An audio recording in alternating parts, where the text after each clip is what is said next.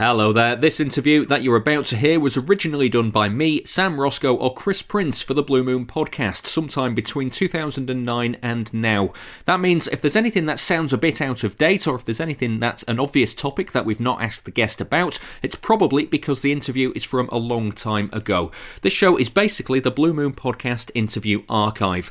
All of the new interviews that we do with former City players and managers will go live on the Blue Moon podcast first, so if you like what you hear, then please go and subscribe subscribe to that. And there's a new show every Friday with a look at everything on and off the pitch for City. But for now, enjoy the end of this generic recorded message and enjoy the interview with the person whose name is in the title of this episode.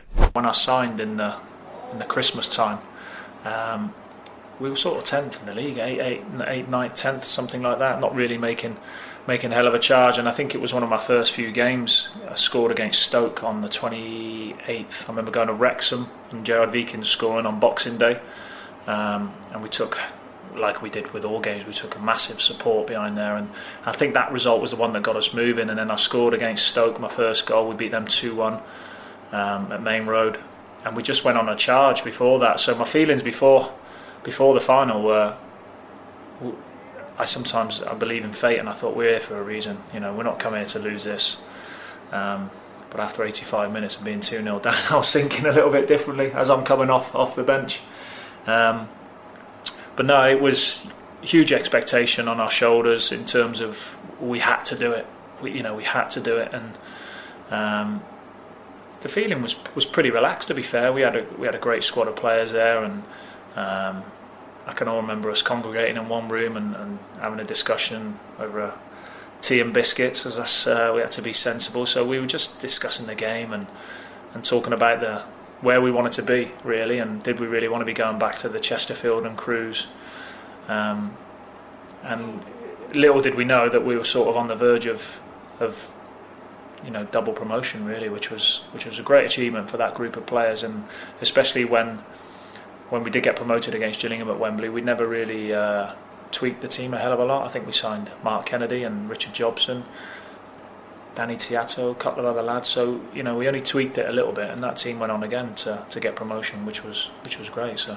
I was going to ask. I mean, that Stoke goal um, around about Christmas is one that a lot of fans put down to to the start of the resurgence mm. of City. I mean, City had somewhat stagnated for the start of that season. They were yeah. still kind of recovering from the relegation.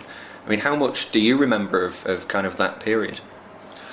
I remember it well because obviously, you know, my debut was at Luton away and we drew 1 1. And, um, you know, then, like I say, we, we had the, the Christmas period and the Wrexham game was a big game. And I always remember it being a, a bog of a pitch. It was a hell of a downpour and it was unlikely the game would go ahead and it did. And, and we won that one and Gerard scored a good goal. And, you know, the Stoke game was it was a big game because they were going for it as well that season, and um, I'd, I'd, had a goal disallowed just before I scored actually, which was a disappointment. But um, now I remember I was actually someone showed it to me on a video the other day, and it was Dicky who's gone down the left side, cut back in, put a great cross in, and I've got my first goal, which was which is a fantastic feeling. Um, and then I had sort of sporadic displays myself personally, and I, I, I was in the team and then came out of the team at the vital time on the build up to Wembley.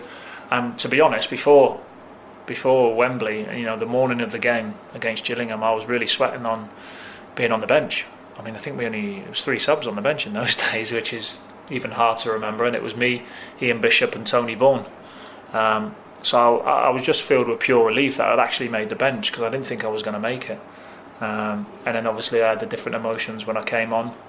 I was just about to come on at 1 0, and it was a goal kick, I remember, to Gillingham. Real direct, ball down the middle, goal as I'm coming on, I'm going, Jesus Christ, this is you know, this is what you don't need coming on with three or four minutes left, um, and being two 0 down, and then you know Gillingham was celebrating this. You know, our fans, a lot of our fans had left the stadium, which was, and my parents were there that day as well. My my wife was there, um, and it was just it was just a surreal moment, really. The things we talked about and what we were going to do, they were just slipping away from us massively. And then uh, I can remember both the goals. I can remember Kevin's goal, and I had a, I had a part to play in both the goals. Um, it was like a, a bit of interchange, and a ball got played in, and I did a, a dummy and, and left it, and it went into Paul, who had an opportunity, who got tackled. and then uh, I think it might have been Shaun. There were a couple of efforts of goal. Anyway, Kevin finished it with a nice finish. But obviously, a lot of people then were still thinking it's a consolation. Um, and then when the, the next ball was a long diagonal again, I think from Gerard, and I managed to get above the defender, flicked it down um, to, to Shaun, who I thought was going to have a chance. It fell to Paul, and then he's you know the rest is history. Um, and I'm not sure. I've not, never really spoke to the rest of the players about that day. I've spoken to Paul about it because I'm real good pals with with Dickie, but I just had an unbelievable feeling of it's ours. This is ours, and you can just imagine how the Gillingham players were feeling when they were walking around when the whistle had gone and we were going into extra time.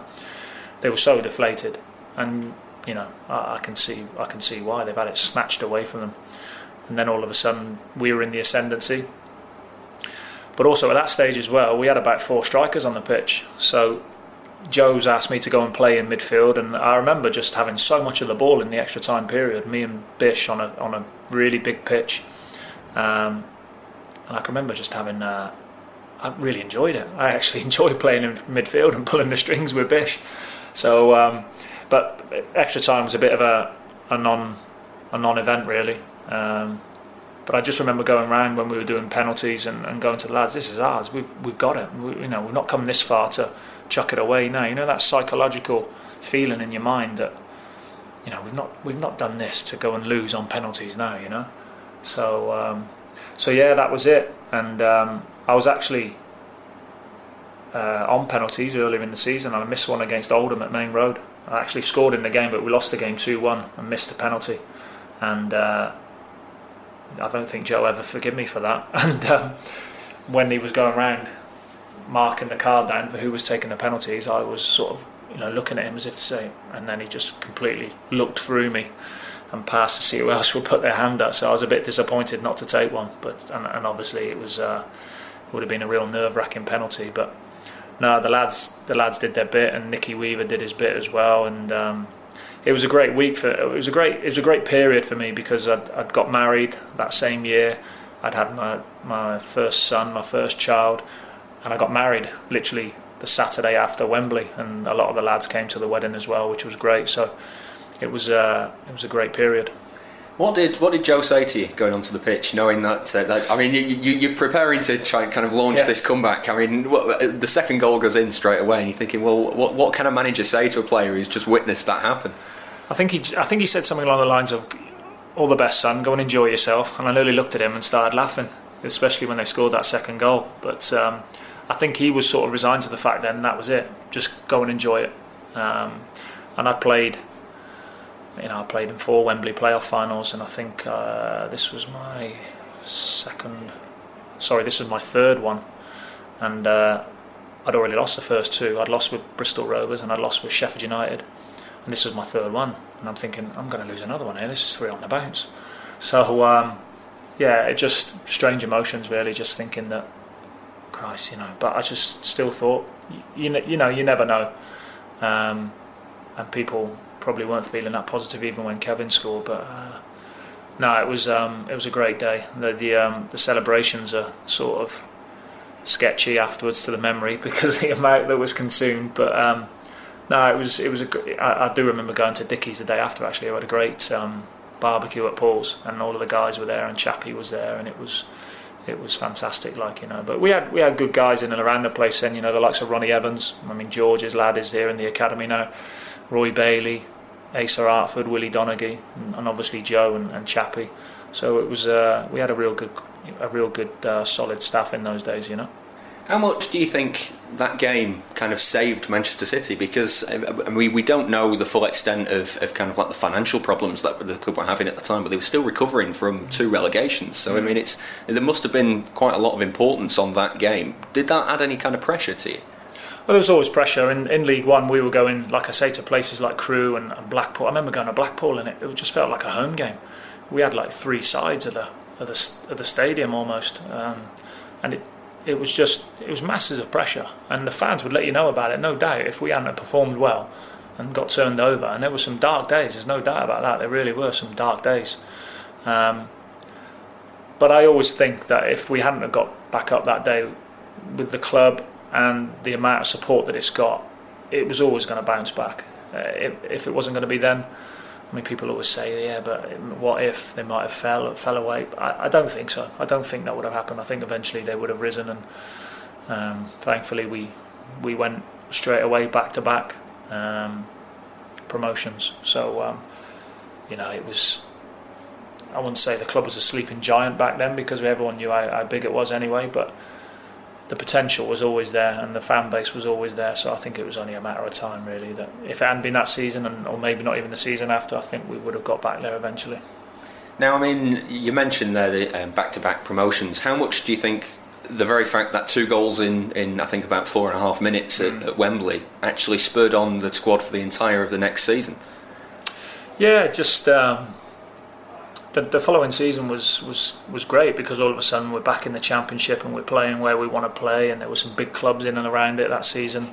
Um, and I and I played I played my part. I didn't play as many games as I would have liked to have done personally. I think um, I probably only played about twelve, made about twelve appearances that season. But I think I scored six or seven goals. I scored some important goals. I remember getting a couple against Portsmouth on a Tuesday night and scoring at home.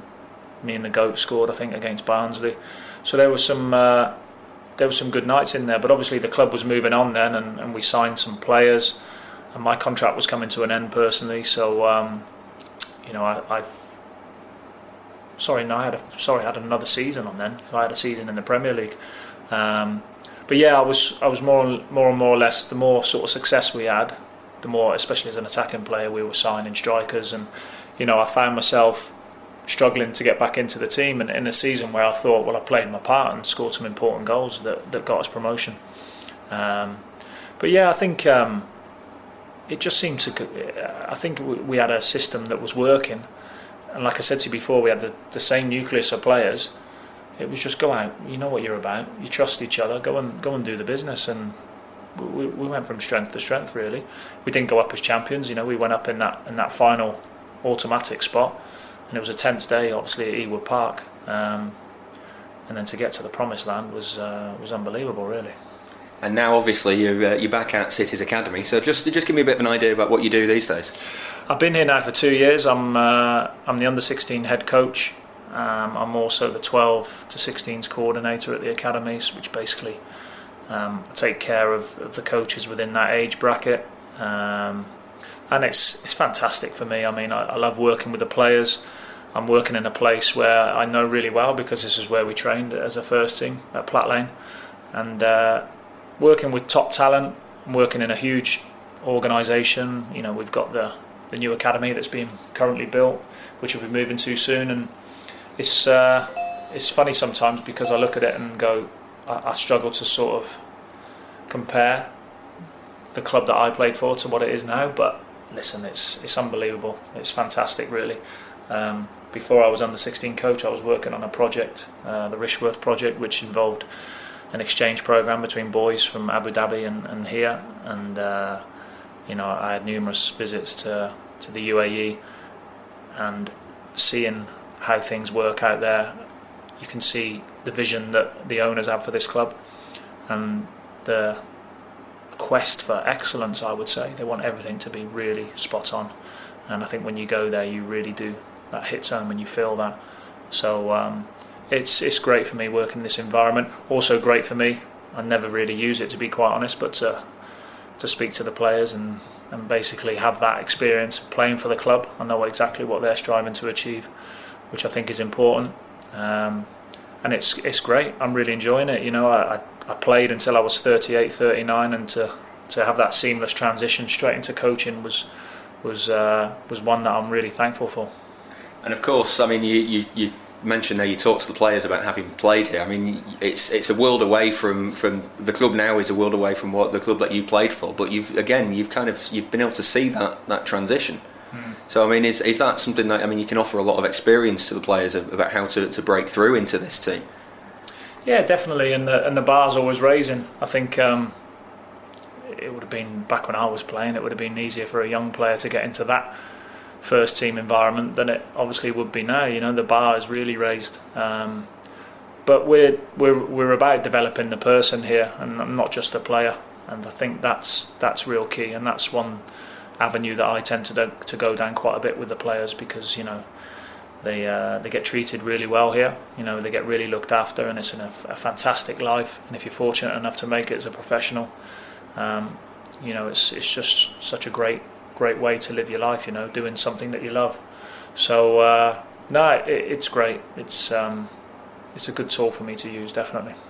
And finally, I just want to ask. Um, when you see now um, people say things like, "Oh, that goal that Sergio Aguero scored, the last-minute uh, winner to win the league," and you think, "Well, actually, you know, it's been done before." Yeah. Uh, what's what's your reaction? I mean, is that the only way City were ever going to win the first title, the first Premier League title? Do you think? Well, I don't know. I mean, I was in the stadium that day with my wife and, and children, and it was uh, it was an unbelievable moment. Really, I went through all the emotions, like obviously every fan did, and uh, I actually turned to my wife and said, I know how you felt now at Wembley because it was horrible for me watching it. I think if you're involved uh, out on the pitch, you're not feeling that tension and that emotion from the supporters. You've got it in your mind, obviously, we're up against it and we need to do something. But you can do something about it. And when you're in the stands with the rest of their supporters, I was, God, I must have aged. But um, no, un- unbelievable. I mean, my youngest son is 10 and he's a huge City fan and just the emotion at the end of, of, of lifting him up in the air. And I, I, know how those supporters felt now back in back in '99. You know, so it's great. It's it's really good, and it's been nice really recently, obviously with Les Chapman's game, to be able to come back in contact with a lot of the lads from '99. Um, and, and that's great, you know. It's it's great to see a few old faces. It seems like yesterday, but also feels a long time ago. Um, and, and great to see those boys. And you know, they, they everyone played their part. There's no doubt about that. Everyone played their part in, in getting the club back to to where it belonged.